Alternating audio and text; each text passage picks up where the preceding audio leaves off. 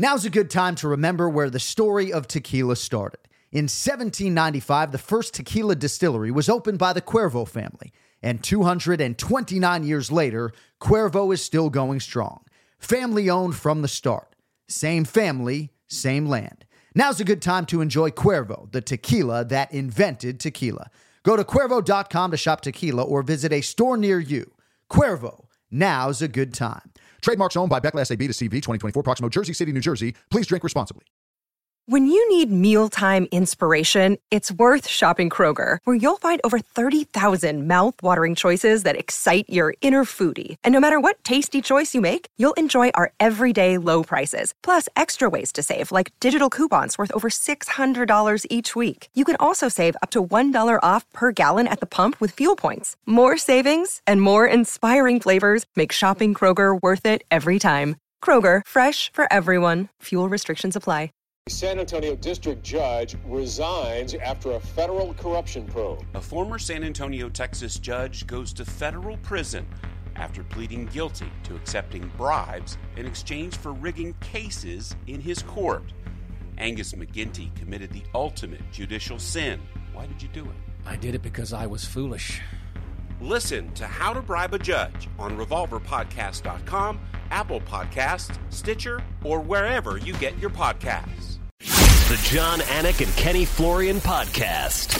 John Anik and Kenny Florian. I fucking love them. I can't get enough of them. Let's hear that Boston X. Big jab there from Duffy and Frank Mir is hurt now. Down goes Duffy out cold. Frank Mir does it again. Rock'em sock'em robots here. Oh my goodness. Hyperbole. There are a couple of absolutely self-involved bullshit artists. Here are your hosts, John Anik and Kenny Florian. Oh, back in the home studio for the first time in, in three weeks, maybe. It's uh, Monday, July 20th. We, we've shifted the time of our of our broadcast, Ken Flo. So we're coming to you at 6 p.m. Eastern. It is 3 o'clock in the afternoon on the West Coast. It's episode 259 of the Anik and Florian podcast. Oh, is it good to see? Is it good to be back in the United States of America? Good afternoons. It's it's good to see you as well, man. Uh, first of all, how are you functioning? Are you on Abu Dhabi time right now? Vegas time? What the hell is going on? So I'm on Eastern Standard Time. I mean, I tried to stay on U.S. time, so I think I navigated it as best okay. you can. I'm, I'm drinking green tea. There I'm not go. drinking, uh, you know, my own urine like Lyoto Machida, although it looks that way. but it's great to be back, and there's so much to talk about, and I could get into all the behind the scenes stuff in Abu Dhabi. This W Hotel in Abu Dhabi was just absurd. The whole experience was absolutely crazy. Everybody in hazmat suits and and you know nasal swabs and throat swabs and uh, you know you walk downstairs to get tested. smells like the cleanest place on earth. You know, I mean, it smells like sanitizer. They clean the chair as soon as you get up. Couldn't have, have been in better hands. And wow. it's crazy juxtaposed against what all these other sports leagues are going through right now. The UFC and Dana White and the executives all deserve a lot of credit, obviously, but gosh, I mean, I don't even know where to begin. You know, I printed out all these fight cards again, Kenny. We had two fight cards, and we need to recap it somehow. Um, I guess we can start with what's most recent, uh, and then Calvin Kattar can be second. But Deiveson Figueiredo is a UFC flyweight champion, and there's no doubt about it. Not only that this division, I think 125 pounds for the men deserves to be around, but that there might be a dominant champion. What what an effort by the Brazilian. It's hard for me. My memory's not great, but to think about another champion winning a belt, vacant or otherwise, so emphatically uh, the way he did on Saturday night. You know, there was a lot of pressure on him. Um, obviously, his last fight against Benavidez, uh, very controversial, of course, because he didn't make the weight. Um, and the fact that he was able to make the weight and perform perform like he did, uh, even better than he did in his first outing against Benavidez, really says something about this champion. And I know you have more information on all, all, the kind of trials and tribulations that he had to deal with just to get out to Abu Dhabi and make that weight. But uh, this guy is an assassin. Um, I think he's really coming into his own. He's he's comfortable in his style and who he is as a person uh, and you know really has matured as a fighter. The fact that he's a, he was able to look that good against a guy in Benavidez who's been around for what seems like forever yeah. uh, and has accomplished what he what he has in this sport really says a lot about how damn good uh, Figueiredo is. The quarantine that he had to go through, right? First in Sao Paulo after I think allegedly testing positive, so his quarantine mm. there was extended. I was told the accommodations there weren't ideal. Some people couldn't even open a window, which obviously is very different than having a balcony, for example. Right. Um, but you know, Joseph Benavidez had gotten out of his quarantine in Abu Dhabi before Deiveson Figueiredo had even arrived at the host hotel. So he gets out of his quarantine in Abu Dhabi on weigh-in day. Certainly not ideal, but clearly he attacked the weight management several months prior, right, and made a calculated effort to make sure he would land at 125 pounds. Fought beautifully. I don't know if he would have been able to sustain it, um, but there wasn't much uh, defensively there from Benavidez. Technically, what were your thoughts on the fight? Because uh, you know, this was really thrill and agony in every sense. It, it really was. You know, um, it, it, was tough because th- there's just a lot of fundamental flaws in the striking game of Benavidez. You can't just, you know, put your head down and charge in straight lines or back up in straight lines in this sport anymore. Uh, the the sport has evolved a lot. And um, you know, coming off of his last performance against Figueiredo, I said, you know, these are things that are kind of uh, embedded into the bones of Benavidez at this point. It's going to be hard to really untie all those knots and all those problems. So um, I, I, I, didn't like this fight for Figueiredo. Uh, I didn't like this fight for Benavidez, sorry, against Figueiredo based on how they matched up the first time around. Um, Benavidez just wasn't feinting properly. He he did at least didn't really um, attack with his wrestling. I don't know if he was wasn't able to get into the proper range for for whatever reason, but um, Figueiredo it, it, was just very patient, was landing the right shots, um, and Benavidez's footwork just was just not there, and um, it was hard because everyone loves Joe Benavidez. He's a yeah. great guy. He's been around forever. Um, we've seen him so close before, and uh, it's just unfortunate all the way around. Just in, and the in the way that he took, um, you know, uh, took that beating, it, it, was just hard to it was hard to watch. Yeah, I thought it lined up well for him. Obviously, there were adjustments uh, that weren't made. You know, I'm not the technical go-to source, but uh, certainly that performance left a lot to be desired. I know he's disappointed. You know, and this one stings. You know, I feel for Megan, obviously, who's my good friend, his wife. Uh, and she's had to deal with a lot of shit uh, as reporter and wife. So uh, I feel for her. Uh, in all likelihood, this was his last chance to break through. And uh, you know, I know you've been on the wrong side of UFC title fights, and you can relate to a lot of that. Uh, you know, this will be a tough few days for him, no doubt about it. But this is a performance from Deiveson Figueiredo that has to be celebrated, even though our time is short per the fucking 15 athletes I have to get to today. But so this guy wins the flyweight championship. He does so decisively. He's about as watchable as it gets. And I got to hear from our producer Cody. Cody Merrow talking about 135 pounds. People are talking about Cody Garbrandt or Henry Cejudo coming back. You know, I'd like to just see this guy enjoy a championship and maybe just take on whoever is is near the top. I don't know what Brent, Brandon Moreno's up to. I'm sure there are ranked guys. I don't know who the the number one contender is now that it's not Benavidez, but I'd like to see Figueiredo try to stay at 125 pounds and uh, and be a dominant champion like he looked on Saturday. Uh, I would as well. And listen, I think the UFC does as well. The UFC has been looking for a guy who they really can build the division around. Uh, Figueiredo and his style is something that I think really could be marketed. Um, he's an excellent champion, and uh, I think he's going to be there for a little while, man. Uh, what a fantastic fighter he is. How about that? Just pulled it out of my ass. Brandon Brandon Brandon Moreno. See, this six o'clock start time might not be good for me. You know, it's a lot we can put in our system before this time. So Moreno is number three in the world. Alexandre Pantoja four. Uh, Alex Perez five, Jussier Formiga six, on and on it goes. I understand uh, there's not a big name among them necessarily, and hey, if Cody Garbrandt, you know, wants to cut down to 125 pounds, I, I wish him all the best with it, but uh, I can't say that I'd advise that uh, even though I know he seems to have the appetite for it. I'm always in the business of Triple C. I'm always in the C4 business if Cejudo wants to come back. I guess I just don't want to direct the conversation out of, the division right now. Um, even though I do think Figueiredo, uh, it stands to reason, could be competitive up at, up at 35. Um, the other main event winner out of Methuen, Massachusetts, Ken Flo. I mean, do we have a shot here?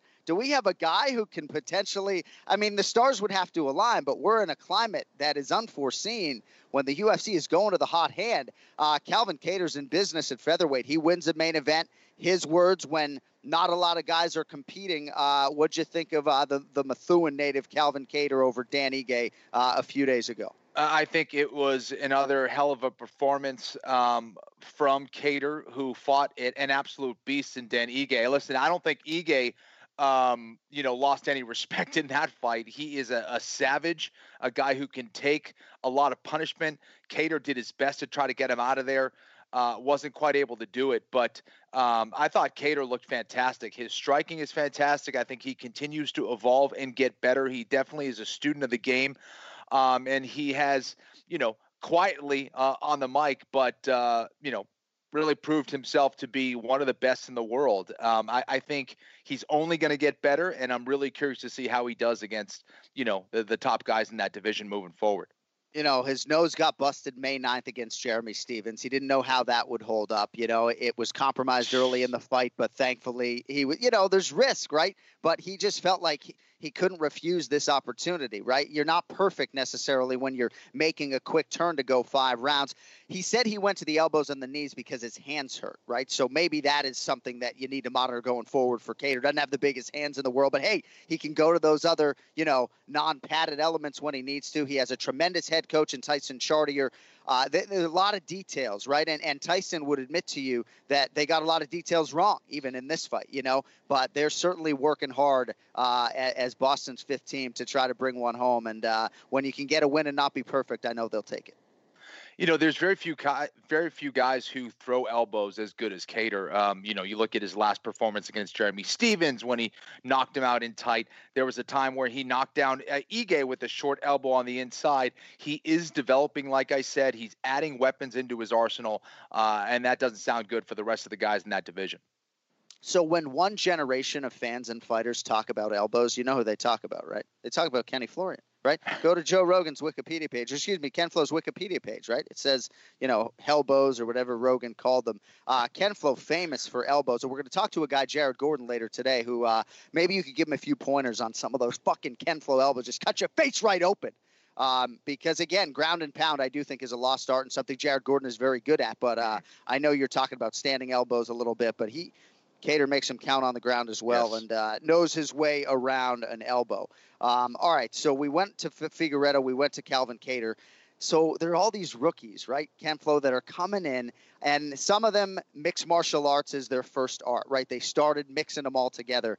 Yeah. But we are in a generation right now where there's so much new talent coming into the UFC, and so much of it is just so lethal and so elite and so ready to contend and take spots in the rankings. Um, you know, Jack Shore. Uh, and even Lerone Murphy over Ricardo Ramos. Uh, Khamzat Chimaev is the guy everybody's talking about. Up at 85 against John Phillips, looked like he could really contend, to, contend at welterweight. Uh, Mounir Lazzez over Abdul Razak Alhassan it's amazing that these lesser known guys are what everybody is talking about right now. We threw out a poll question uh, at Anik Florian Pod which UFC rookie, so it's got to be a newcomer who won on Fight Island over the last week or so, has the best chance to become a UFC champion. We threw out Yuri Prochazka, uh, the win over Volkan Oezdemir, Khamzat Chimaev, Mounir Lazzez, and Amir Albazi. Uh, 50% of you, 50.1% said Khamzat Chimaev. Did you see the preliminary fighter, Khamzat Chimaev, who the uh, UFC's Go ahead. Unfortunately, I did not see Chimaev. That's the one guy I did not see. I did not see his fight. I got to go back and watch it. I have it uh, recorded. Um, but I, I, love the poll. Sorry, I, I keep going. So he was 50%, Yuri was 34.2%, and Mounir Lazzez 10%, and on down it went. But Chimaev's fighting again on Saturday uh, at the top of the main card. They're going seven deep on the main card, 15 fights. Uh, totally obnoxious for the broadcast team, but – so he's going to fight again and, and make the quick turn. It was absolutely incredible. And I think it's a microcosm for everything that's going on in the UFC right now. Mounir Lazzez, just Oof. this calm, violent combination. Uh, and I do think Abdul Razak Alhassan will be back and will be back better than ever. He, he dealt with a lot just to make this walk. But uh, you did see Lazzez, I take it, given your reaction there. I did, man. Uh, first of all, what a savage. First of all, you know, his ability to stay calm when Al Hassan was trying to knock his head off, huh. literally. Uh, and he took some shots, man. So this kid is tough. He is composed. He's got a chin. And then he started unleashing, uh, unleashing weapon by weapon throughout the rest of that fight and picked Al Hassan apart. Uh, really showed the whole mixed martial arts game, uh, mixing in takedowns, elbows, knees, step knees, uh, you know, kicks from the outside, leg kicks. Man, what a fantastic striker. Um, I was blown away by his performance. I was inspired. He is definitely someone to watch. He's in a very tough division, so I don't know if he'll be a future champion. That that's why I didn't. I actually went and picked on the poll. I went uh, Yuri Prochazka. Right. Uh, so right. you know, but anyways, uh, it, there there is really some great young talent in the UFC right now. Divisionally, you're right though. It is so hard for Khamzat Chimaev. He might break Chas Skelly's record, get two wins here inside of eight days or whatever it is. Uh, but yeah, it's a lot different for Yuri, who just took out the number seven guy in the world and might be two more knockouts away from a championship opportunity. So I understand why you went in that direction. But uh, yeah, Lazzez just awesome and so thoughtful. My God, I mean, there's just a, an I- intellectual component to uh, the way a lot of these guys are, are, approaching things, and when they parlay that with the violence, uh, I don't know. You just got the sense that you were seeing some special debuts, and not that they were out of nowhere, right? I mean, Chimaev just beat two undefeated guys to get to the UFC back to back, you know, so it's not like they're beating tomato cans to get there, but uh, yeah.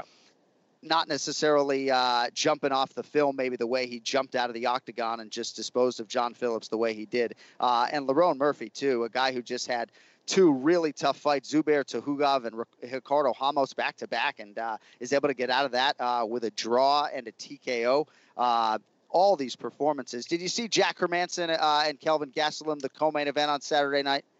Um, I would have, but uh, ESPN kind of uh, had some oh. issues with uh, ESPN Plus. Yeah. So I literally, I'm watching the fight. I saw like 10 seconds of it, then it came back on, 10 seconds of it, and of course I missed the submission, uh, yeah. uh, the heel hook finish there by Hermansson. But man, uh, this guy, he just has a knack for the submission game, uh, and yet this isn't one other thing that his opponents have to have to worry about whether it's you know that front uh, guillotine with the arm in arm out doesn't matter um, or now this heel hook uh, he, he, is something special i think kelvin maybe was a little bit too lackadaisical in his defense and his approach maybe he hit a yeah. beautiful throw and just got you know taken right into a dangerous heel hook but uh, Hermansson, man, what a performance! That, that was unbelievable. Yeah, and full disclosure, I, I missed it live as well. I was watching ESPN Plus and uh, had a little yeah. had a little mishap down here in South. Florida, so we went back and watched it. But uh, you know, tough to see KG go out like that. But uh,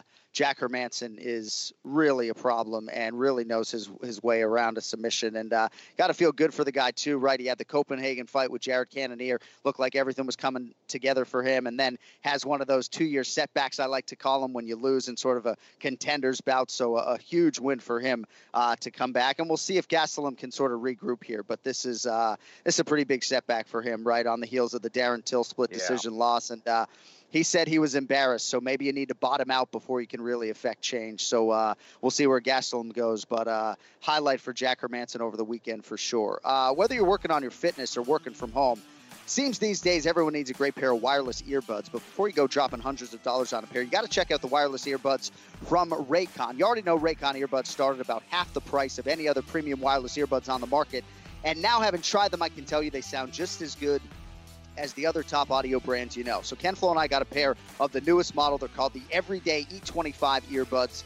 So these are the best one yet, best ones yet. Six hours of playtime, easiest Bluetooth pairing I've ever experienced. Great bass in these things as well. Also a more compact design that gives you a nice noise isolating fit. Perfect for conference calls or podcasts. They're also discreet, no wires, no stems. So video calls, very good for that. I've actually done interviews in these things. You can't even tell I'm wearing them. And I would encourage you to at least go online and I bet you'll be picking up a pair of Raycons to see what the hype is all about. So now is the time to get the latest and greatest from Raycon. Get 15% off your order at buyraycon.com slash Anik Florian. That's buyraycon.com slash Anik Florian for 15% off Raycon wireless earbuds. Buyraycon.com slash Anik Florian. All right, five minutes delayed to Ray Longo. Uh, let's get to the Ray Longo man.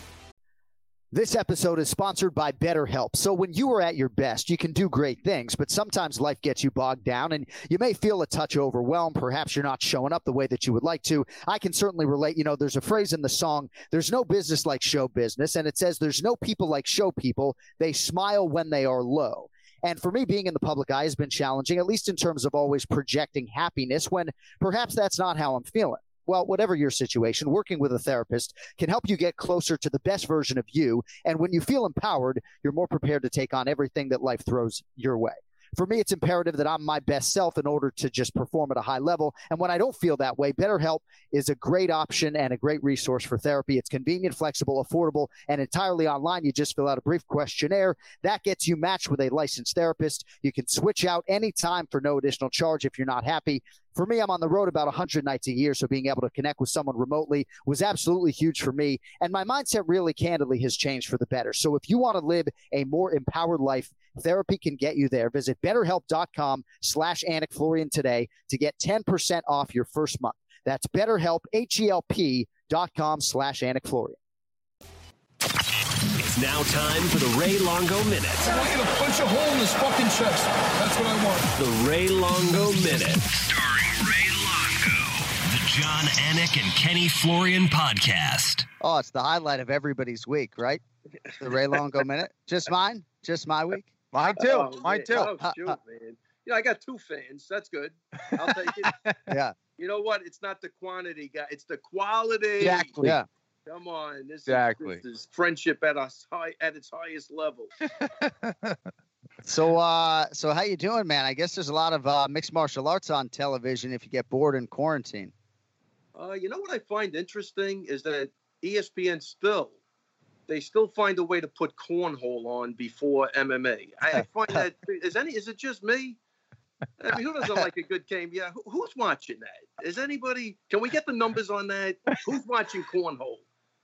I'm sure we could uh, we could chase those for you, Raymond. Uh, I I have not.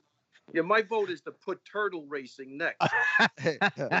What do you want? See a good fight in the cage or some turtle racing? Uh, well, well, they get you worked up with the cornhole to get you fired up for the fight. That's what it is. Oh, yeah.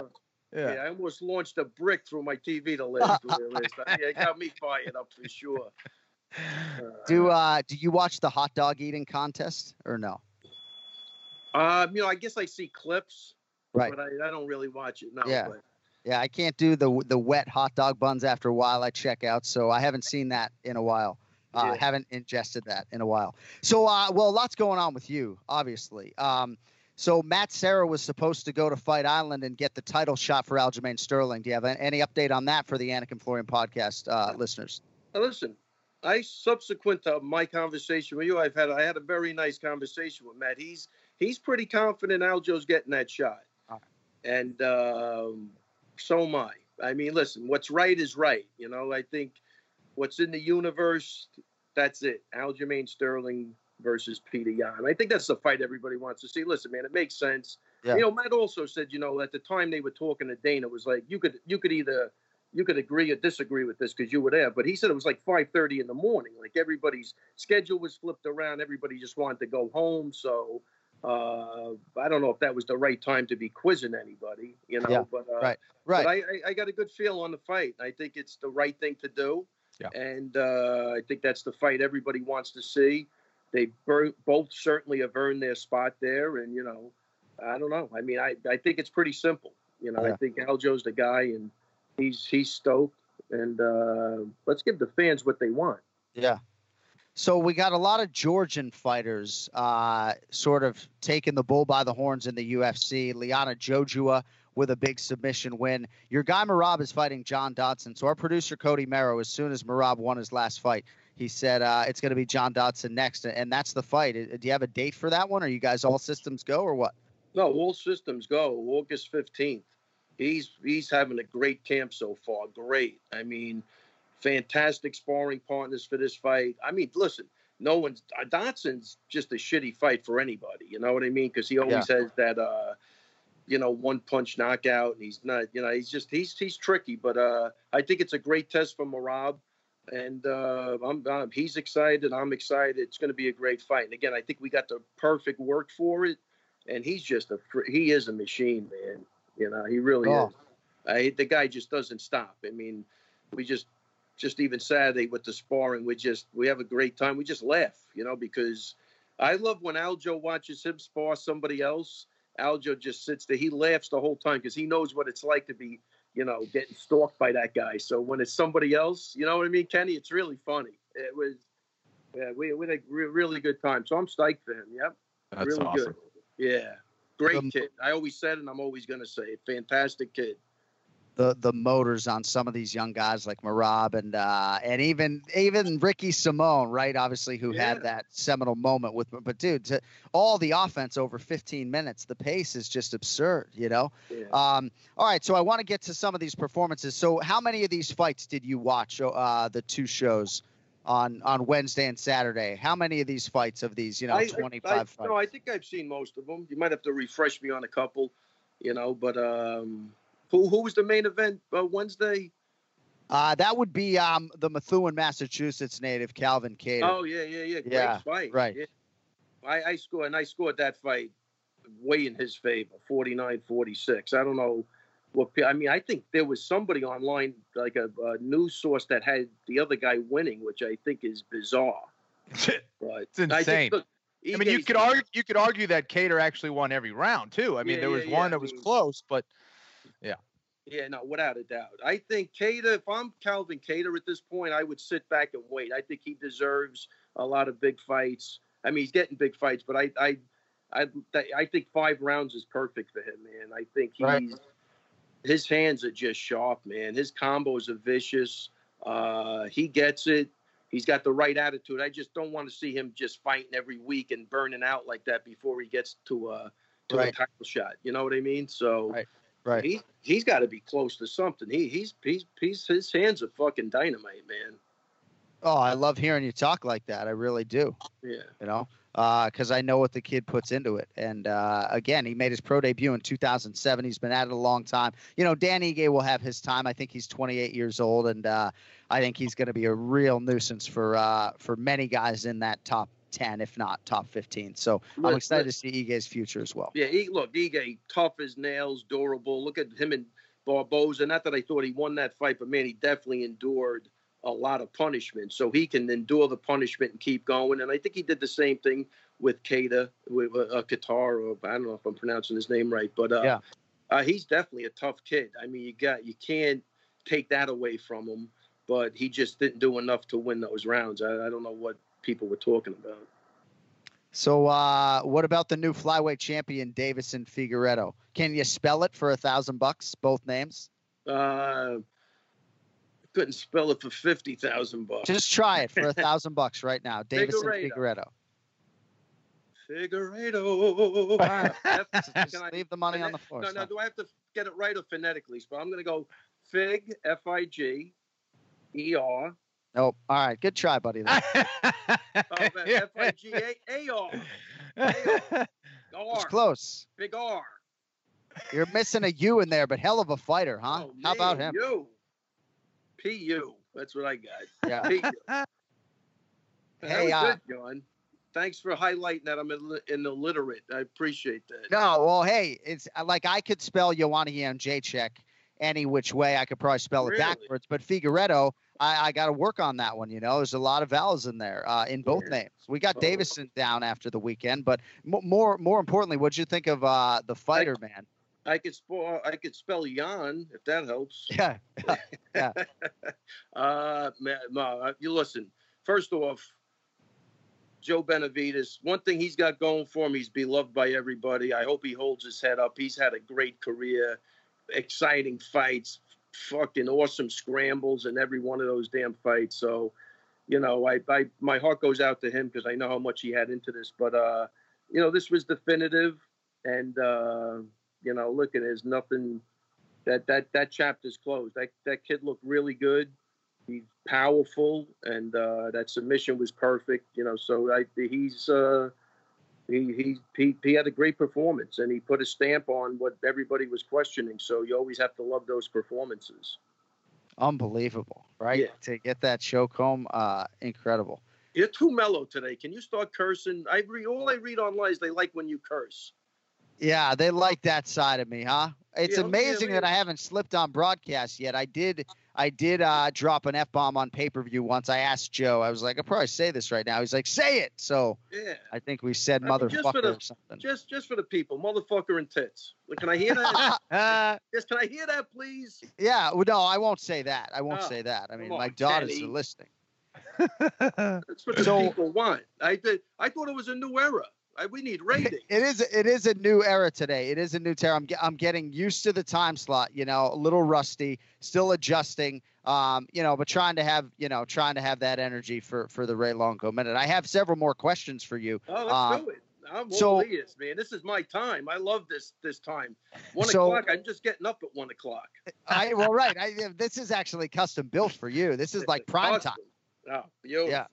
So, um, so I said before you came on that for Kelvin Gastelum, sometimes you have to sort of bottom out to affect change. And I'm not saying that Chris Weidman has bottomed out, but seems like uh, some switch has been lit with him. Is he in South Carolina getting ready for this fight right now? He, he's with Wonder Boy, yes, right now. He's coming back at the end of the week. I think he'll do a week here, and then he goes right to Vegas. And so, and then are you going to Vegas? Is that still the plan? I mean, the climate's that- changing that- every that- day. Yeah, that's still the plan. But then, you know, I'm getting texts from people that Vegas is shutting down. I, I don't know what's going. Look, it's what, what what's going on. I if, they're open and everything's good, I, I'm 99% sure I'm going. I already we already spoke about it, and we'll see what happens. And I I don't know. I might just stay the week because Merab's you know coming the following week, and then Mizuki's right after that. But somebody else will have to do that. So Yeah. look, my concern now, Judge, is it's not even catching anything. It's being quarantined for two weeks. I mean, Right. that that Right. that, that anxiety of being stuck in Vegas, and nonetheless, that's that's stuck and being healthy would drive me nuts. Right. I mean, I might have to break out and take whatever fine they have. I'm just Well- warning everybody. Well, if you're healthy though, uh, healthy enough to drive across the country, I know that's not appetizing, but you can drive home uh, if you test positive. You can't drive home from Abu Dhabi, uh, but you can drive home from Vegas. Listen, my heart, my heart was was pounding for you, buddy. Let me tell Yeah. you. Well, I'm not even you. joking. That that's Yeah. not. Uh, I, you know what? What like I hear situations like that, Kenny. I put myself in there, and then that's that's the reaction you get. I'm like, holy crap. Yeah. And I got to tell you, Serra wasn't. He was flipping the first couple of days. He was calling me up. He wasn't sounding good. And that guy, Oh man. I think you could light an A bomb next to him. He didn't give. He doesn't give a shit about Yeah. anything. You You're know what I mean, Kenny? I'll be on the train going somewhere with Miss or stop. Just doesn't Yeah. give a fuck. And the guy, I just never see it bother, and nothing bothers him. Yeah. you That's know? from jujitsu right there. You see? Yeah. Yeah. Yeah, I think that that the synergy with the jujitsu, maybe the marijuana for him, just chills him right out. So, but Oh, Ray, so so what about Abu Dhabi though, right? Because a lot of us are trying to wrap our heads around a potential reality that has us going there for a month and having them rip off a bunch of shows there if Vegas shuts down. You know, I just the UFC's not going to be denied. They've proven in three different places that they can do live events, um, while you know res- respectfully the other leagues sort of trip over their own feet. So, um, would you go to Abu Dhabi in this climate or no? I don't know. If I Yeah. go, it's going to be. You see the start of the show when Bisping's yelling at the airport. That's Yeah, kind yeah. Of, that I, I I empathize with that guy. I feel like I'm doing the same crap. I'm I'm on a short fuse right now with everything. Yeah, So, I don't know about that. I can't I can't say what I'm doing with that. But Right. you know what's sad about that whole thing, John? I would love to go to to Dubai or Abu Yeah. Dhabi. I really Yeah. would. And that's what this whole thing just Mm. Just But sucks. good I- luck. you know, Good luck keeping Ray Longo locked up for two weeks in Abu Dhabi. No, That's not happening. He's something. breaking out. He's going to be like Chuck Norris. He'll Yeah. swim back to New York. he didn't give a fuck. Ah, I don't know, Kenny, man. That's just it's horrible. Oh. Can't we all just get along, please? Yeah. Can we all just get along? This is Oh, horrible. man. it's just amazing though having experienced that and lived there for 10 days or whatever it was that staff is so goddamn locked in in terms of the cause at hand uh, that i've never felt more taken care of so there's no doubt that the ufc can do fights there uh, Yeah, yeah, yeah. indefinitely uh, and with confidence i say that so uh, buckle up you know i mean that's not music to my wife downstairs you know but it is what it is yes. Yeah. How's she? She's hold? She's hanging tough with all of this. That's one way to put it. You know, she didn't love her husband's mustache on TV. I'll tell you that. That's not why I don't have it today, but she did not. Really? I mean, you notice because I know you don't have a mustache, so I didn't put a mustache on. Well, that's I can grow a mustache in 48 hours. This doesn't mean anything today. I was going to the beach, so I figured I would try to get some rays on the entire face, so I shaved it. But it'll be back it, in man. I a few it. hours. I love that beach acumen you have. Beautiful. Yeah. How'd you like that so word? uh, How'd you like that word, acumen? That's pretty good out of you. That's pretty good. I just like hearing you support I, let me the. tell you, so I couldn't spell figueredo, but I could spell tomato. Let me tell you. yeah. I don't know. Well, uh, tomato, figueredo, tomato, figurado. What is it? Which one? we might have to start. We might have to actually start doing some sort of spelling bee whereby you could actually win money on this show every week. Nah, You know. I'm a- I'm a buffoon. Forget about it. All right. Well, uh, we appreciate your time as always. Thanks for sort of elevating the room, you know, and Dude, and you- de- denigrating my energy. Uh, I mean, listen, you this is mellow John Anik today. Kenny, you got to fight uh, Cody, somebody. He doesn't know what This time it is. mellow Anik. This He's is somewhere. Be, he's somewhere between Vegas time, Abu No, Dhabi time. He has no idea. Look, he's done. He's cooked. Yeah, he's look, dude, come on. What can I do to make you? What can I do? Anything I could do to make you happy?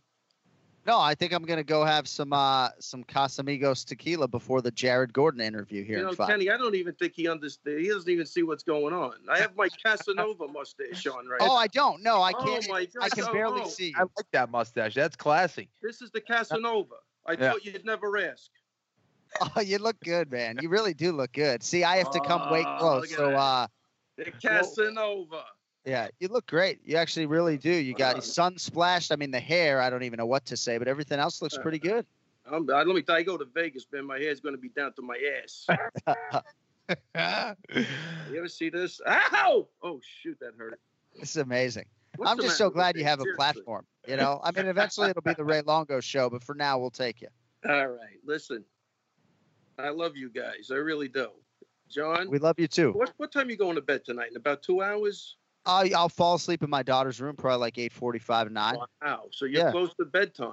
Oh, we're yeah. Well, Yeah. yes, absolutely. Yeah, I'm looking at three to three thirty. I got I Amazing. still got a long way to go, man. Amazing. All right. Well, next week I'm going to be caffeinated. Uh, I'm going to be fired go. up. There's going to be way too much energy. I'll, I'll warn you now. But thank you for uh, your contributions, and uh, we'll talk to you in a week. All right. All right, guys. Take it easy, man. I'll see you next week. There Right, right. Take care, Kenny. Take care.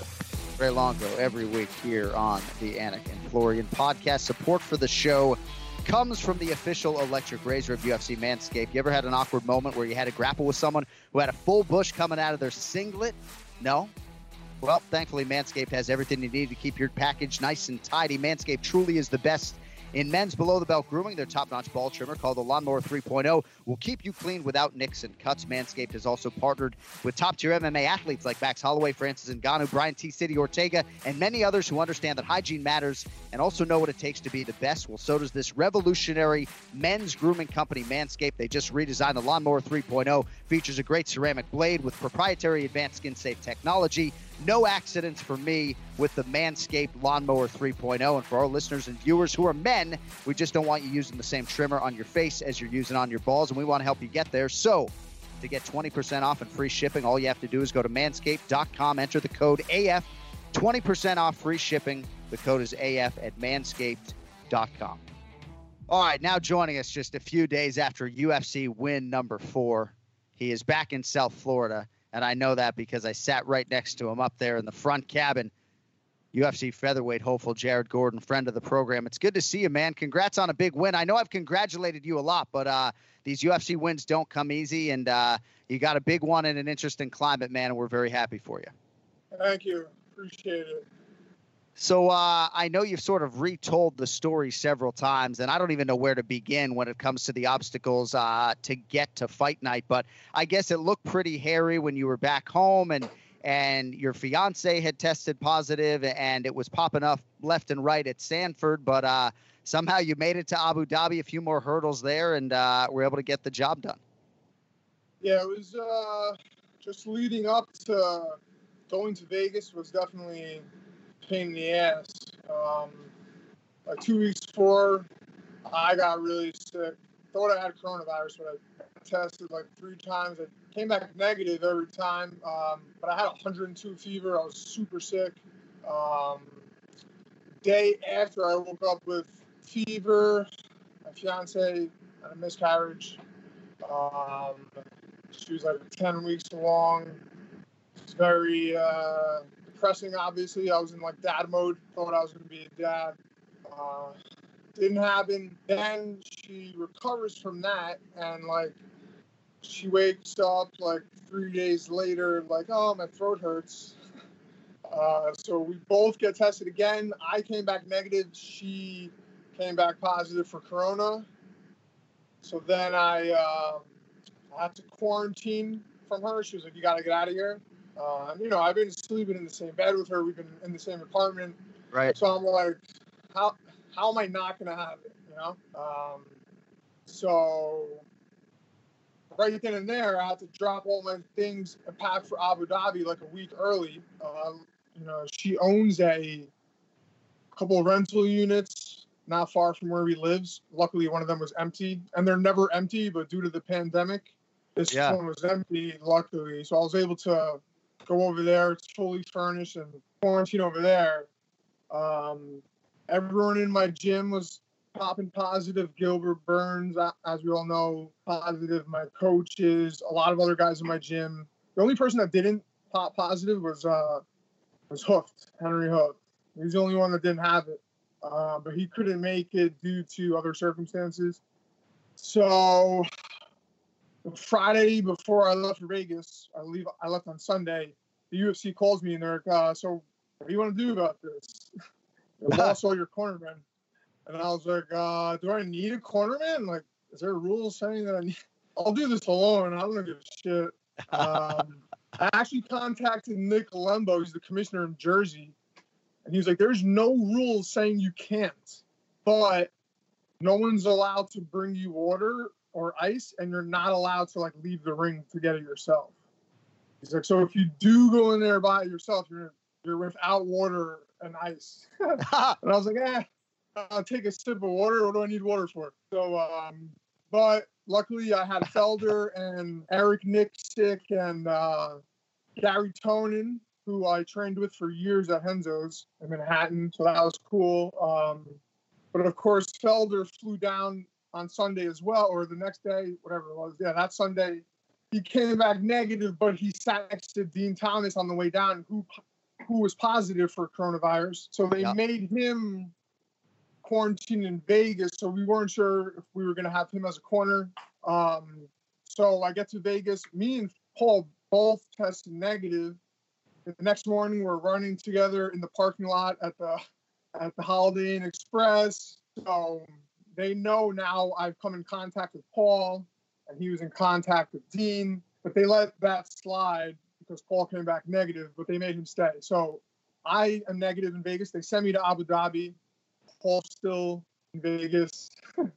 I go there alone, no cornermen, no, you know, just John and the UFC production team. Uh, Dane is on the plane, all the commentary guys, and so one of the uh, like towards the end of the flight, one of the flight attendants was like, "Hey, uh, can you come to the front of the plane and take a picture?" And I'm like, "Yeah, sure." So I go to the front. Um, Bisping and Serra and Dana are there, and the flight attendant's taking forever. He's running around doing stuff. So it's just the four of us, and we're just standing there talking for like 20 minutes. And we're on a plane, so we're right in each other's faces. So we take the picture. Uh, I'm hugging Dana. I got Bisping, uh, Serra right here. Bisping's to the left of me, whatever. Right. Flight attendant and the pilot. Uh, we land in Abu Dhabi. It's crazy scene. You know, all the hazmat uh, people. They test us. We quarantine. I fall asleep, and it's like nine, or no, it's like 4:30 in the afternoon. I'm getting a phone call from Mick Maynard, and actually, I didn't even have his number, so it was just a number from Texas. So I thought it was like spam at first. I'm looking at it, and it said Houston, Texas, and I'm like, so I answer, and he's like, "Hey, Jared, it's uh, me, Mick, mate," and I was like. I was like, uh, "What's up, Mick?" And I knew Mick doesn't call me ever. He's not my matchmaker, so I don't. Right. I don't talk to him unless I see him at events. So I knew it had to. He's like, ah, I got some bad news, mate. I was like, what? He's gonna tell me like something's wrong with my opponent. He's like, your your test came back positive, mate. I was like, what the Oh. fuck? I was like, how is that possible? So I got tested on the Wednesday and the Friday before I left for Vegas. I go to Vegas, I get tested. Uh, when I got there, I'm negative, so I'm like, all right, I'm good. So I and now I'm there, and I'm, I got a fall, I got a, a positive result. So I'm freaking out, and then I start putting two and two together. Holy shit! I was hugging Dana White. Um, in uh, Bisping's face, talking to Serra, the pilot, everyone else on the plane, the whole UFC production team, uh, Megan Olivi, Laura Sanko, John, the rest of the fighters. So now I've exposed the whole plane. You know, it's a 15 hour flight. It's not like uh it's a 27 minute ride and you're there. And, you know, I'm in everyone's faces breathing the same air for hours. So uh, I'm freaking out, you know. And then they tell me, well, look, if this next one comes back positive, you have to quarantine here for two weeks by yourself. What? I got to sit in Abu Dhabi in the hotel. It doesn't, it's a W hotel. It was nice. But after two days of being in that room, you go crazy. Right, right. 14 days, I was I was kind of freaking out. So now I'm thinking, holy shit, I'm off the card. I'm here for the next two weeks alone. And now I start researching. It's like going on WebMD, you know? I research what are the chances of a false positive? And I'm reading things like the chances are that if you test positive, it's like 99% chance that you have it because like something triggered that test to show a positive and it's probably some sort of viral matter or RNA of the virus. So I'm freaking out. I'm thinking, holy shit, I got coronavirus. Right. And now I infected, I'm taking down the whole company, Dana. And then they're, imagine if I was positive, the proto, you know, the media would have ate that up. Oh my God. Yeah. The UFC botched the plans. Not only did a fighter come to Abu Dhabi positive, but Dana White gets infected. Everyone's dying. This is what's going through my head. Of you know? course, of So- course. And now, when I showed up to my room, there was like a display of cookies that said like "Welcome to Fight Island" on it, and and they're delivering food to our room. So I got like plates of food that I can't eat because you know I'm like watching what I'm eating. So like I get up the phone, the first thing I do is look at. I'm like staring at the cookies, you know, and and I'm alone. I don't have anyone in the room to work out Yeah. with. I gotta drink two gallons of water. I gotta work out on a balcony that's like 10 by three. Uh, it's like 110 degrees there. I have no motivation at this point. I want to just eat, stuff my face, and like crawl into a into a hole. So spoke to my fiance and my parents. They're like, look, gotta you gotta stay in the game. You know, you can't. What if it is a false positive? Then you're gonna. So I go through the motions. I eat what I have to eat. I, I got one workout in. I decided not to do my second workout because I was like so defeated. Um, I have to wait like 12 hours for the next results. So I'm like trying to go to sleep as fast as possible so I can wake up and get the results. And uh, finally, 9:30 in the morning comes. Now I got Mick's number saved. it says Mick Maynard. I answer and he's like, "Hey mate, I got great news. the second test came back negative." I'm like, "Holy shit! What are you guys doing?" You know, like, so now I got to get my head back in the game. Now I'm like, all right, it's Rocky time. I'm like on the balcony. Yeah. I'm like jumping rope. Yeah. I'm fucking drinking water. I'm, you know, I'm.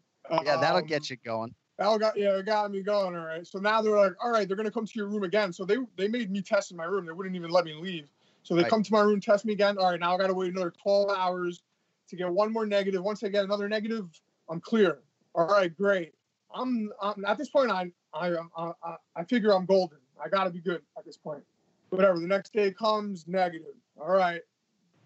All this shit is not. So I'm thinking to myself, all right, I got two more things to do. I got to make weight.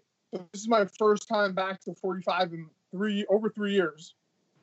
I got to make weight, and I got to uh, win the fight, obviously. So I wake up on day of weighing. I'm 158.5. So I got 12 and a half pounds. So Felder is the only one there helping me, and we've cut weight together numerous times. Talking to Ian Larios, my nutritionist from Lockhart, the Lockhart guys. So I call him. He's like, "All right, uh, you're a little heavy, but uh, let's do this." So again, the sauna I do like two. I do 20 minutes in the sauna, 20 minutes in my sauna suit on the balcony, and just sitting there. 20 minutes in the sauna, 20 minutes on the ba- uh, 30 minutes wrapped up on the balcony. I'm like, all right, I'm gonna check my weight. I I was sweating so much, I couldn't believe it. Paul's like, I don't know, man. It's been less than like an hour, and you're gonna be disappointed when you get on the scale, you know. So I got on the scale, fucking 151. I lost seven and a half pounds in about an hour. So I'm like, hell yeah, golden. I got this. Uh, so I rest for like three hours, four hours. I get back in the sauna like one. The last four and a half, five pounds, you know, took a little bit of a push, but I got it done and uh, weighed in at 145. I wasn't 145. I was like 146 on the dot, but it was a sliding scale. So the guy was like 145. And I was like, hell yeah. Champion, championship weight. and um, I felt good, man. It was like my best weight cut ever. I, I usually cramp a little bit, feel really crappy at that point. I've definitely gotten better at cutting weight. Um, and I made weight fine. I rehydrated great. And then I remember I back in my room that night, I'm like, all right, one more test. We'll win this fight.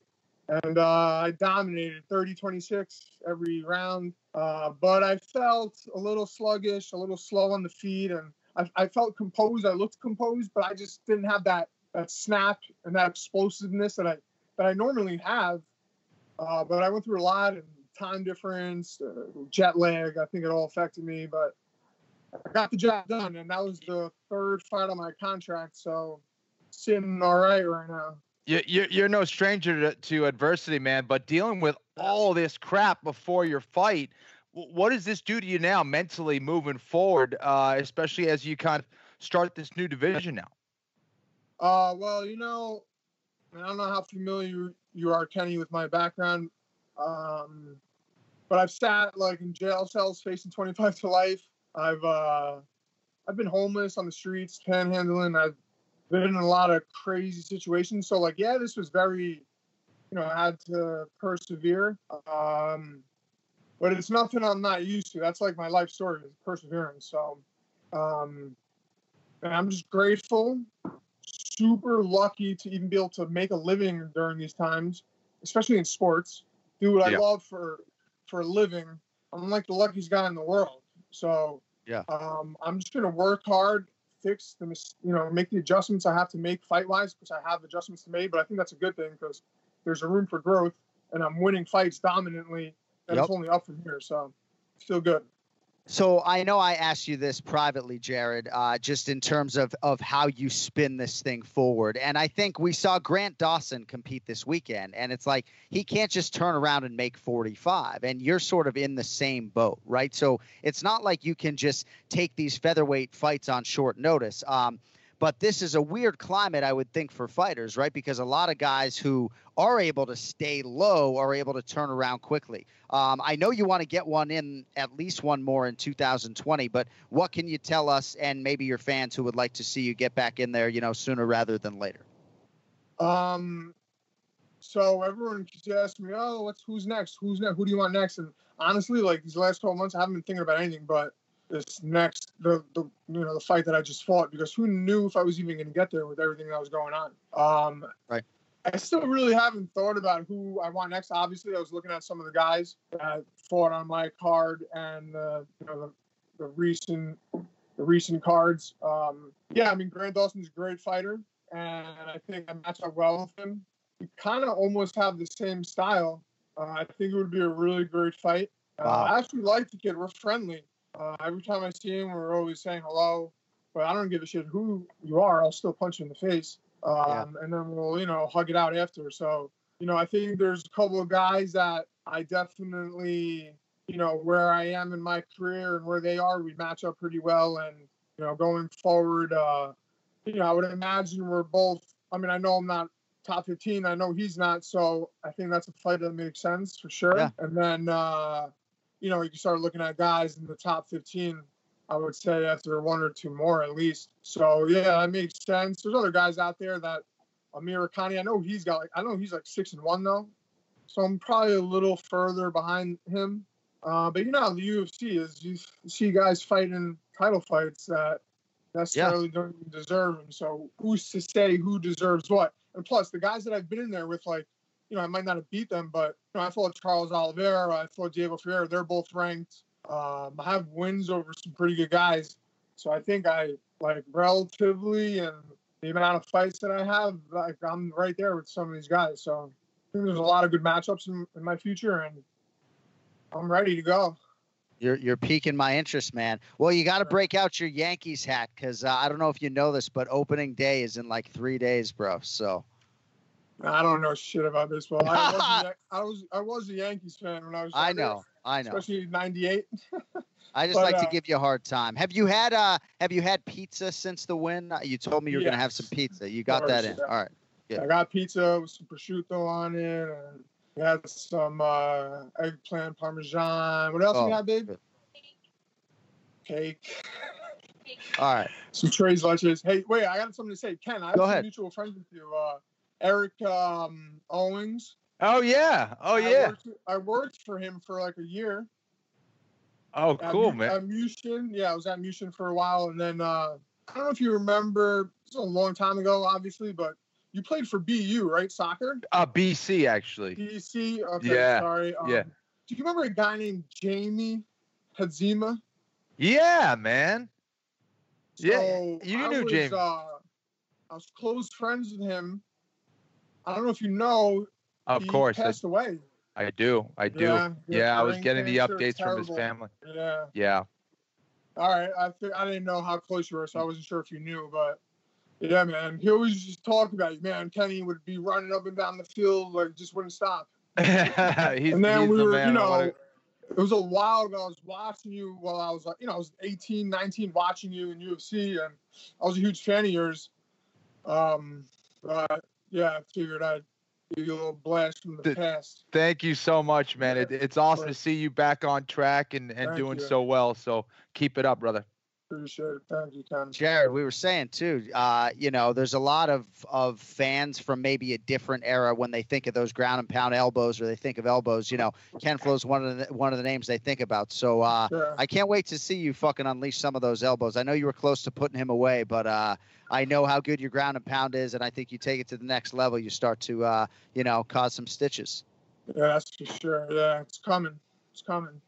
Well, uh, hey man, we're super happy for you. Seriously, man. I can't even imagine what everything was like, but uh, you know, I appreciate uh, you know, having your ear obviously as we were going through some stuff. And I know Kamaru Usman was a huge sort of source of support for you even before his title fight. And uh, you know, I just wanted you to tell your story today because it's fucking crazy. But enjoy your fiance, uh, enjoy some food, and uh, if there's ever anything we can do for you, uh, we're right here, kid.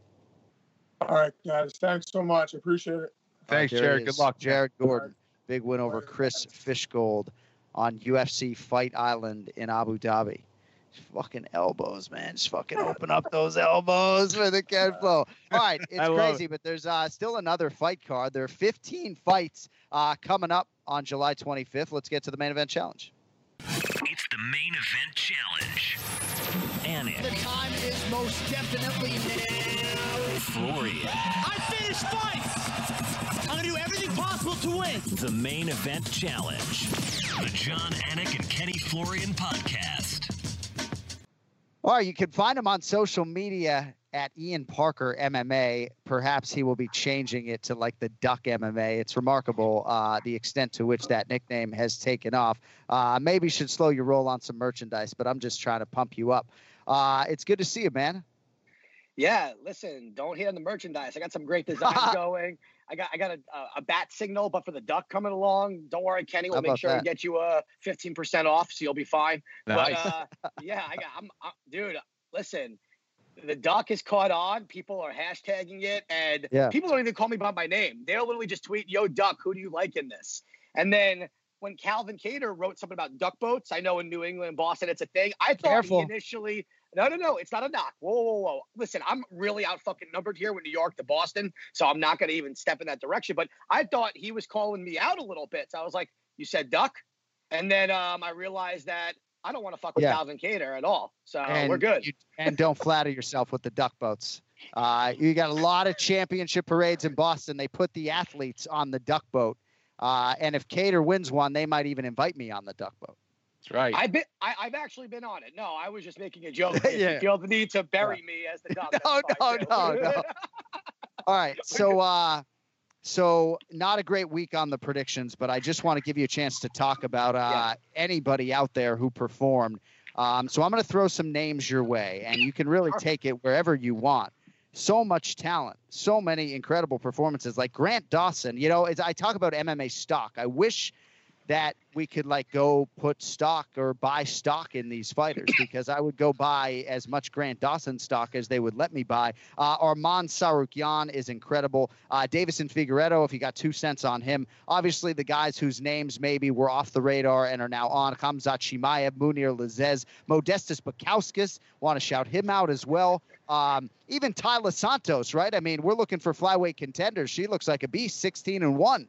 You know, um, what do you got for me? Nobody pronounces names that fast and in that order the way Jon Anik does. I've had a bad Um, show overall, but thank you, buddy. No, you're good. You're good. You saved the best for me. I understand. Chimaev, I think, is one of the more exciting prospects. I can't believe he's already fighting next week. I hope he gets another quick finish so we could see this guy. He, you know, I read a lot about him. I watched some tape, and when people were asking what I thought was going to happen, like with Phillips, I, I would, I would have been shocked if it didn't end in a first round sub. You know, or second round sub, however it went. The significant strike difference was wild. He just really showed that even at six and zero, he was he was really ready. Uh, Grant Dawson, I think he's the real deal. What I thought was more impressive about him is when I don't know if he got knocked down or if he slipped, but when he popped up, he still was able to time that flying knee. And even though the guy ate the knee, the guy still had great position around his hips, and there was no threat there. Dawson just looks very well polished. I'd like to see, obviously, as his striking evolves a little bit more, therefore the grappling doesn't become as predictable. But yeah, prospect wise, stock wise, absolutely. Uh, Arman, that kid is a fucking animal at age 23, Oh, and we talked about God. this. You know, and I thought it was interesting that he was such a big favorite over uh, Hamos, you know, with the guy's jujitsu background. But this dude, a physique wise, is he he looks uh it looks like me, so I give him credit for that. And you know, Kenny, get a little closer. We're gonna break you today. you know, but uh I just think Arman's the real deal. I think that was a pretty good step up in competition. He dominated. And Figueiredo, my God, um, I don't know if we've seen someone who looks more like a actual comic book villain plays the role and performs the way he does. You know, I thought he might have get got tired out after all the punches he threw trying to finish Joey Yeah. B. And kudos to Joey B for hanging in there and not Yeah. getting tapped after that first shot. But man, it's just have we seen someone finish the way he does that weight class? The answer is obviously no. It's too bad Demetrious Johnson's still not here, and it's too bad Henry Cejudo has moved on for the weight class because I think that Yeah. would have been a really fun fight. Yeah, see, it's interesting, right? That's the problem with the division. That's what scares me when people immediately want to spin it to guys who aren't around. You know? Yeah, no, I know because right now the only person I could think of who would be next is Brandon Moreno, and I think Moreno might present an interesting challenge scrambling wise. We know he's got a good chin. I just don't know if having a good chin matters against this fucking Yeah. evil Yeah. supervillain. You know, he's Yeah, an evil yeah. person, obviously. He just he literally has that look like I'm gonna kill you. You know, he really does. So That Russian Askarov is, someone to watch. I think he will definitely be fighting for the belt at some point too. So, um, yeah, some interesting things there in that division. I I like him and I like Pantoja. I don't, you know, I, I don't know if that win over Pantoja was dominant enough for me to believe Sure. that right now he could beat Fig because I thought round one went to Pantoja with all those sub attempts. You know, the second round, I also thought Pantoja landed the more impactful strikes. And the third round, Askarov just, you know, had more in the tank. Um, I do agree with you. He's someone to watch out for. Obviously, getting out of some of those submissions was very impressive. And I think those are the two guys that you might see get recycled again in a division that seems to recycle its title shots. Yeah. So Well, at least, at the very least, there's a champion uh, worth getting wicked excited about. All right, let's Oh, make absolutely. some picks. Uh, what a fight card it is. UFC Fight Night, Whittaker versus Till. What a main event, I guess I should say. 15 deep. Uh, gives me anxiety just looking at the fight card, if I'm being honest. So we got six picks overall today. Uh, scoreboard is now 85 79. So Ken Flo went one and one against Gamblu, two and two against Ian Parker, both those cappers repping Team Annex. So it's a six point lead still. Uh, and we got six picks today. Uh, we'll start with a fight that was actually supposed to go down July 15th in the strawweight division. Marina Rodriguez minus 150, the favorite. Carla Esparza, the former champion, the plus 130 underdog. So I think Rodriguez or someone in her camp tested positive for COVID 19. So a little delay here. It happens 10 days later. Rodriguez, so 12 0 2, undefeated, but already has two majority draws in the UFC. Esparza Ian has won three in a row, vaulted back to number seven in the world. Competitive fight here. I love this division. Who do you think takes it? Oh, I'm all over Rodriguez on this one. I think when you talk prospect in this division, I just love her aggression. Uh, her takedown defense in her last fight just showed the evolution in her game that she wants to keep this fight standing and she knows how to do it. I think Carla has come a long way from being that dominant wrestler to realizing that that type of style is not strong enough to be at the top of that division. Her hands have gotten better, but I just think she's running into someone right now that if this fight stays standing for three rounds, Rodriguez has the gas tank to do it. I think she is one of the nastier punchers and strikers in this division. Reminds me a little bit of Joanna a little bit with those knees and those kicks. So I'm definitely going Rodriguez in this one. I mean, you think Ian Parker did his homework on Marina Rodriguez, watching that fucking Rodriguez film? Power to you, because I know you watched every last prelim uh, over the last 10 days, and you would have it no other way. Um, no other way. And you're getting out a little bit, too. I'm not saying you're a coronavirus tough guy, but you're getting out a little bit. What do you mean getting out? I'm sitting on my fucking chair. That's as far as I'm going. Dude, I go to like Petco or Target and I sit in the car while my wife is all messed up going in. We don't, that's the extent no, of it. Bro, we're at, we're at the epicenter of the bottom, oops, sorry, epicenter of the bottom of the earth right now. I'm not stepping more than, I'll get in the car though and drop off some coffee for you. If you why you know? don't you tell, uh, tell Ken Flo and, and our listeners uh, the dog that you brought home over the weekend? so I got um, this potential 200 pound half Great Dane, half English Mastiff, and I named him Thanos. And um, and uh, Kenny, if you keep fucking with me, I'm gonna ride him to California. Seriously, him put his jaws here, and you're gonna hit that fucking follow button with that dog in your face. No, I'm kidding, but uh, yeah, I did do that. Um, he's awesome though. I mean, he's yeah. I don't know what I was thinking. COVID makes you do a lot of weird shit, and uh, this was like a 48 hour decision. I was hoping my wife would have been like, "No, you're stupid," but she saw the video. She's like, "Oh, fuck you, just get him." And uh, that was that. He flew on a plane. This breeder flew on a plane from California and flew here. Gets off the the plane, all masked up, shield up, and he's like, "Yo, Ian, here's your dog." And like he's rolling up in this bag. And when I pulled the dog out, it just there was more dog and more dog and more dog. And Oh. uh, he's awesome. dude, he's though. a horse. You're gonna need Yeah. a saddle for him for sure. Oh, it's awesome. Crazy. Well, listen, I.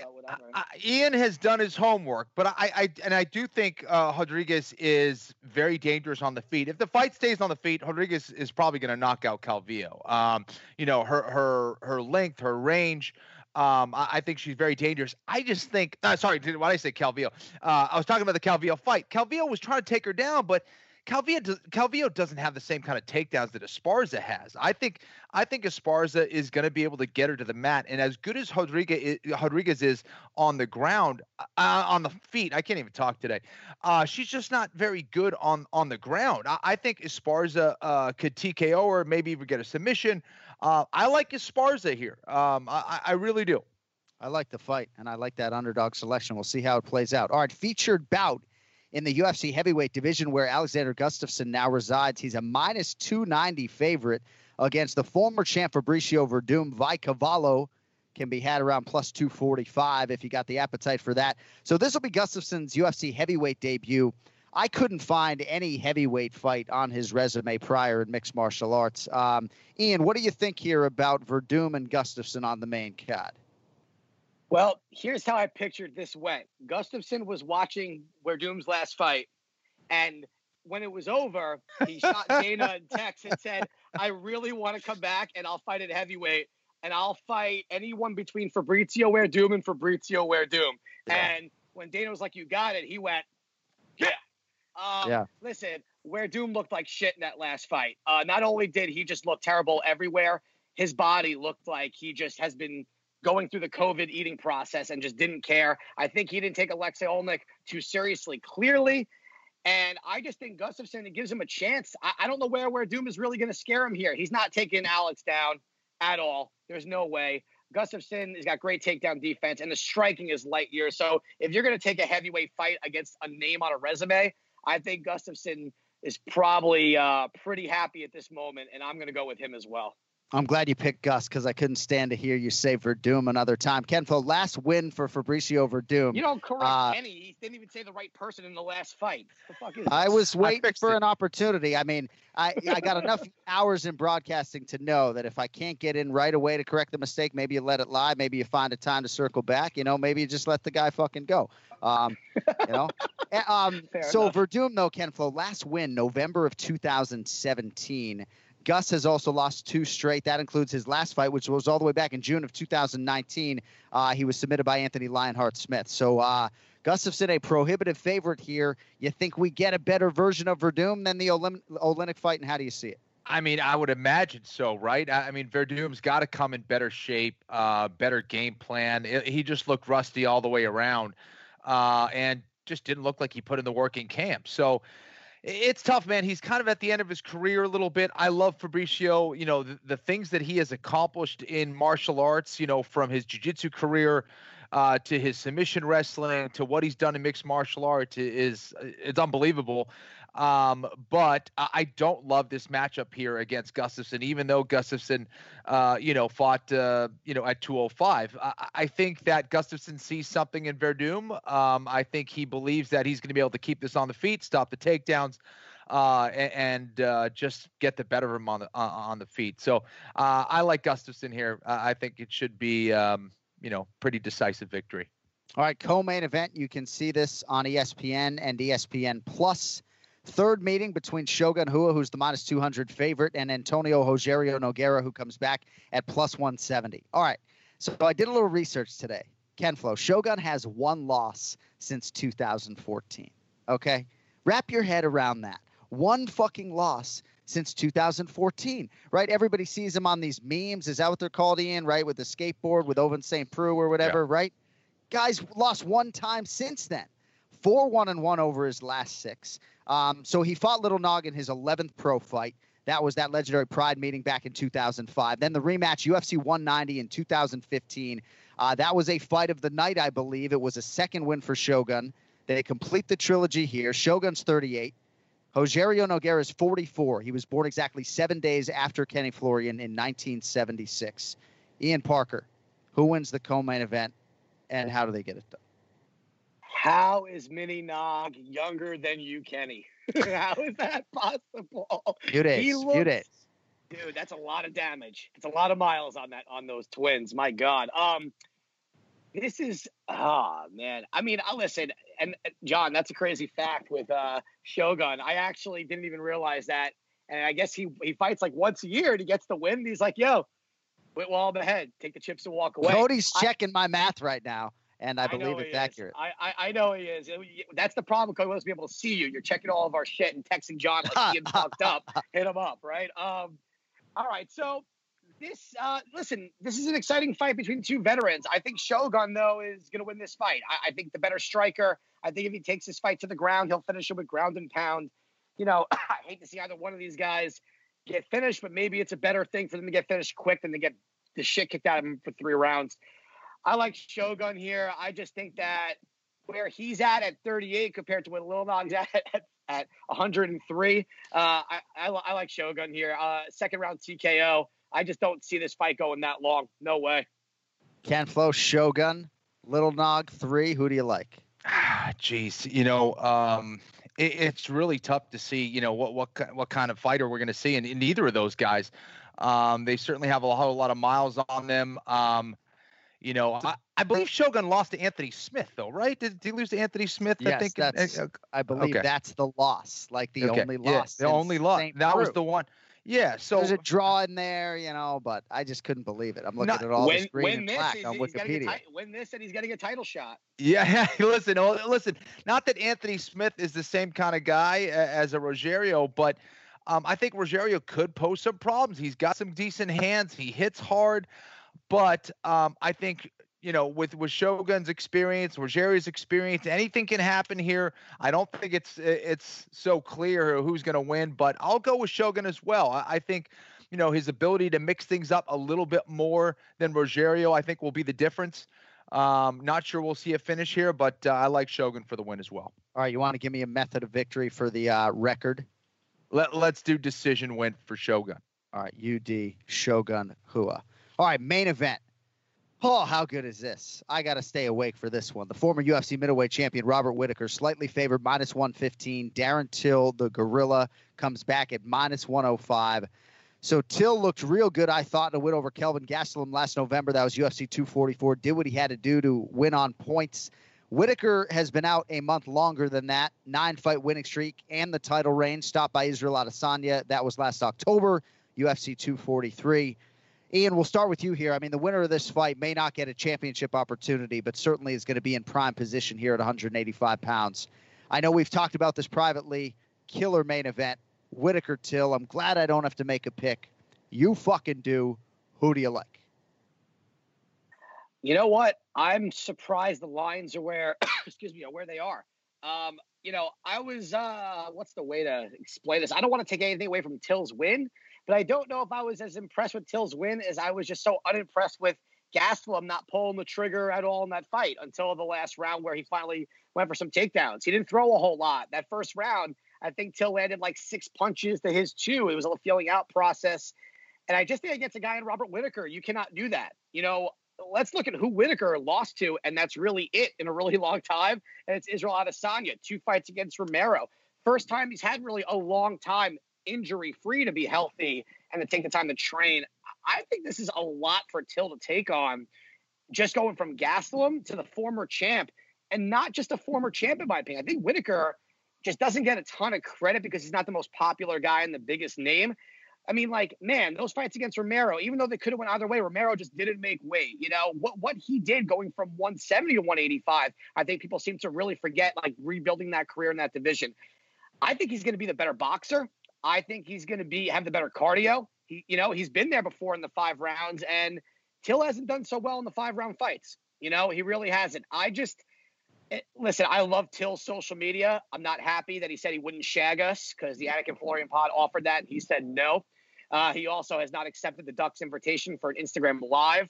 So there's no chance I'm picking him here, uh, bias on the side. But uh, I like Robert Whittaker. I don't know if he, I really would like to say like third round TKO. I just think Whittaker has that in him. But at the moment, I'm going to play it safe and say Whittaker wins by decision. And what a fight it figures to be if it goes 25 minutes. Ken Flo Whittaker, the favorite here for our purposes on a Monday. Who do you like in the main event? Uh, Till did beat Wonder Boy in a five rounder, didn't he? Was that a five rounder? If you go back and watch that fight, and you could honestly tell me you thought Till won that, well, fine. Yeah. But that was that was the only one. Um, that was a really, I mean, Jon, I don't know if you agree. That was a real controversial win. I, I thought Wonder Boy.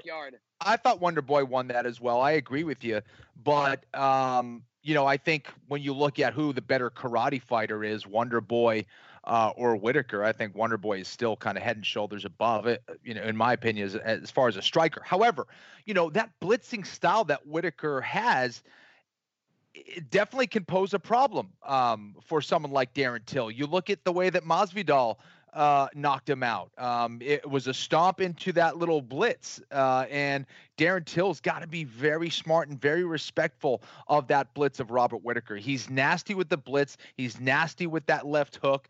Um, not that I see Darren Till attempting too many takedowns against Whittaker, but clearly Whittaker has some serious takedown defense. Um, has a ton of experience in five round fights. Um, both these guys, you know, have dealt with some losses and they've always come back stronger. Um, Whittaker, you know, kind of being embarrassed uh, by Adesanya in his last fight. You, you got to imagine he's going to be way more settled down, way more composed in this fight. But Darren Till can pose a lot of problems. Um, I, I, think he's still going to be big for that division. Might be the bigger man even against uh, Whittaker. So I'm curious. I think if Darren Till goes out there and is very patient and plays that, you know, round by round game and tries to play the point game, I think he can do very well and probably pull off a decision win. Can he stay disciplined enough? I'm not so sure. I, I, think when you look at the guy who's been there 25 minutes against some of the best in the world again and again, um, I like Robert Whittaker to win. Um, let's go by decision um, again here uh, let's let's go with Whittaker.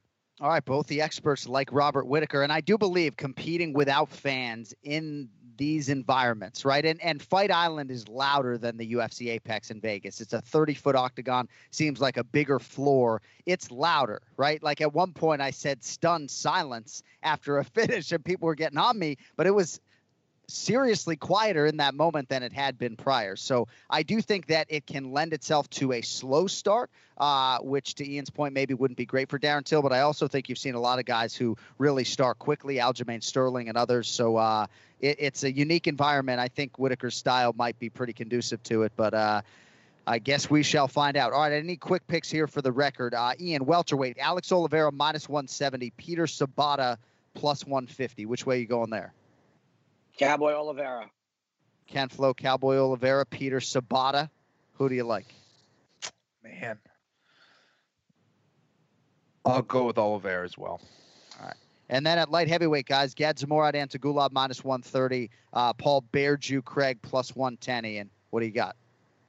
As much as I love the Bear Jew, um, I can never ever pick him or bet on him for all the obvious reasons. So whatever the other guy's fucking last name is that you said. I All took right. too long making a joke right. about Bear Jew. I didn't get the pronunciation, so All fuck right, me. that's good. I'll, I'll go with Antigulov. Yeah. There you go. Man, That He'll guy. pronounce it for you, too.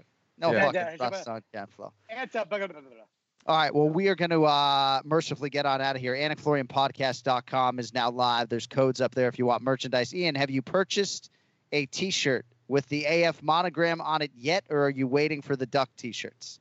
You know, I was gonna say something about Cody. The shipping is so delayed because of COVID. Yes, I'm waiting for the. Yes, I'm waiting for the duck t-shirts. Yes. Unbelievable, this guy, right? te- I mean, consummate team guy in so many respects, right? Um, yet you drop fucking five G's on a 250 pound Thanos. We can't buy an Anik and Florian podcast. It was. Oh. He was not fine. I swear. I to know, God, I know. It was a rescue. $5,000. It's a rescue, right? He, they, and he definitely was not.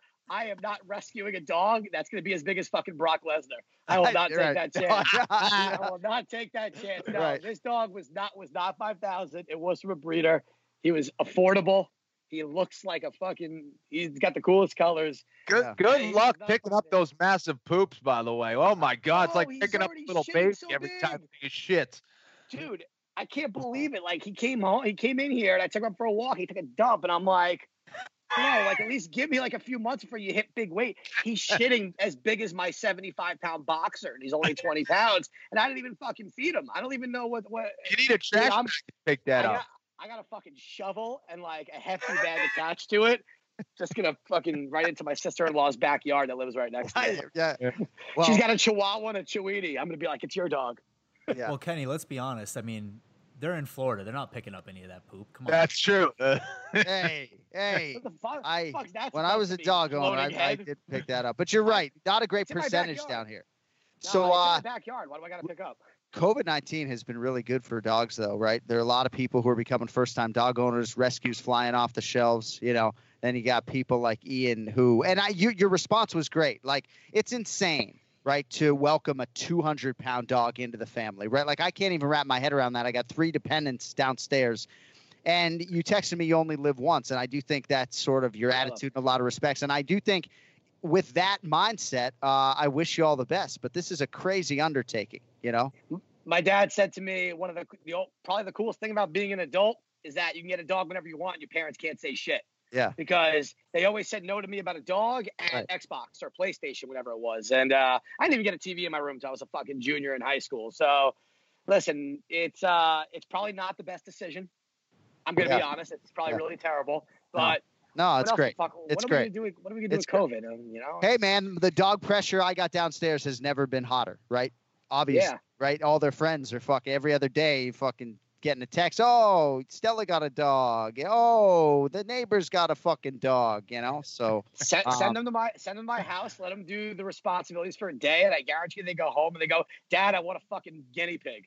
yeah, yeah. Get me, Yeah, get me a goldfish." You Yeah, know, we got fish. We got fish. All right, we got to get on out of here. AnikFlorianPodcast.com. Cody. Ken Flo's uh, Jiu-Jitsu School as Cody's beautiful dog is now sharing our screen. Uh, MerakiBJJ.com. Uh, we got to get on out of here. We'll be back on Monday. We'll, we'll recap Whittaker Till and uh, UFC fights keep on coming. Hopefully it's Las Vegas. Hopefully it's Holly Holm and Irene Aldana on August 1st. And uh, we'll have picks from the fellas uh, next week. Thanks to Ray Longo and Jared Gordon, a couple of New Yorkers, Ian Parker. Way too much New York today. This has been a VMG production. Thanks to our producer, Cody Merrow. For Ken I'm Jon Anik. We'll talk to you guys in less than seven days. Until then, just don't text and drive. Wear your fucking mask.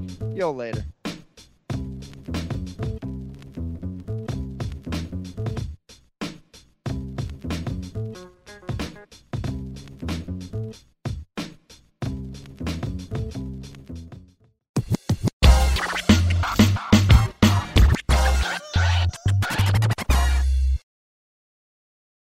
I'm Royal Oaks. Next time on Too Many Lawyers, we take on a couple of villains to sort out whether bad stuff is also illegal stuff. George Santos won a seat in Congress by lying to voters, but is that a crime? And Kanye West made it clear he hates Jews. In England, he'd go to jail for that. Here in America, did he commit a hate crime? Listen to Too Many Lawyers on the iHeartRadio app, Apple Podcasts, or wherever you get your podcasts. Now's a good time to remember where the story of tequila started. In 1795, the first tequila distillery was opened by the Cuervo family, and 229 years later, Cuervo is still going strong. Family owned from the start. Same family, same land. Now's a good time to enjoy Cuervo, the tequila that invented tequila. Go to Cuervo.com to shop tequila or visit a store near you. Cuervo, now's a good time. Trademarks owned by Beckless AB to CV 2024, Proximo, Jersey City, New Jersey. Please drink responsibly.